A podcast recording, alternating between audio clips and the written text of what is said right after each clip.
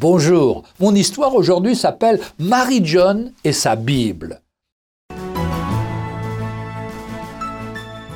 En 1794, dans le pays de Galles, une petite fille de 10 ans, appelée Mary John, vivait avec ses parents près d'un petit village. Mary et ses parents allaient à la chapelle du village chaque semaine pour adorer Dieu. Marie désirait tant pouvoir lire la Bible qu'elle en fit un sujet de prière. Seigneur, je t'en supplie, aide-moi à apprendre à lire. Et voilà qu'un jour, ils apprennent qu'on va bientôt ouvrir une école dans le village voisin.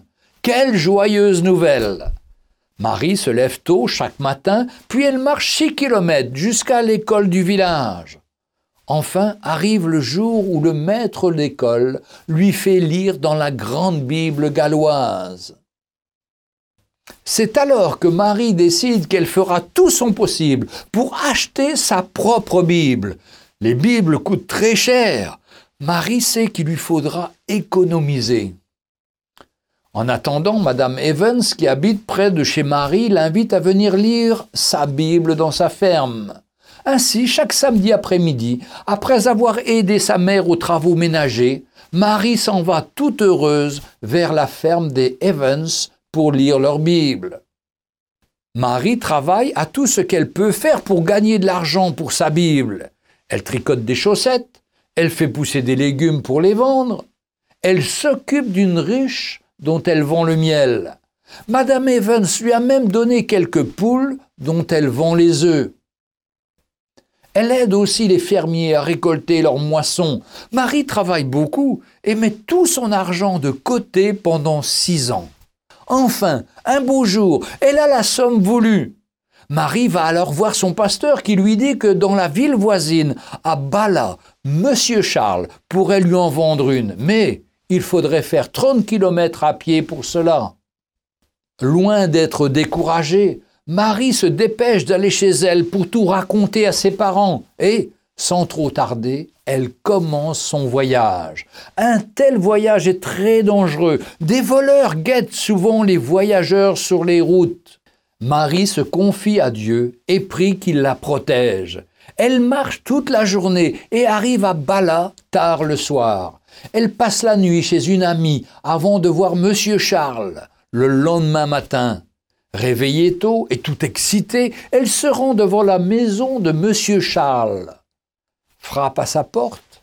Après lui avoir dit qui elle était, Marie lui raconte toute son histoire, combien elle a travaillé dur pendant six années pour économiser assez d'argent pour acheter une Bible. Monsieur Charles est plein de bonté, mais il ne peut rien faire pour Marie. Il a vendu toutes ses Bibles galloises, sauf une qu'il garde pour un ami parce qu'il la lui a promis. Marie se sent tellement déçue qu'elle se met à pleurer. Monsieur Charles lui sourit. Oui, il y a aussi une Bible anglaise.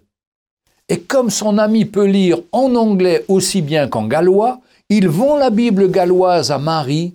Folle de joie, Marie remercie Monsieur Charles. La Bible serrée fortement dans ses bras, elle commence son long trajet de retour au village.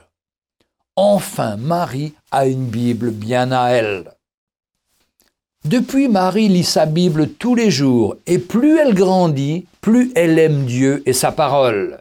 Monsieur Charles est bien triste que beaucoup de personnes comme Marie ne peuvent acheter de Bible, même s'ils économisent pendant des années. Les Bibles à cette époque sont tellement rares.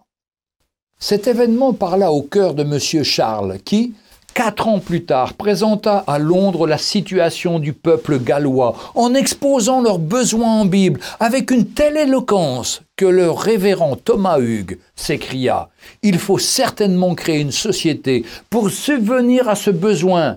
Mais si nous le faisons pour le pays de Galles, pourquoi ne pas agir ainsi pour la Grande-Bretagne et pourquoi pas pour le reste du monde?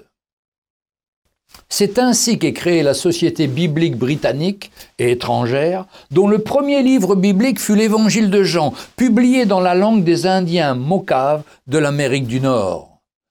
Encore aujourd'hui, les sociétés bibliques, dans plus de 180 pays à travers le monde, travaillent afin que des gens comme Marie John puissent acheter une Bible dans leur propre langue sans payer une fortune. Retrouvez un jour une histoire sur www.365histoire.com.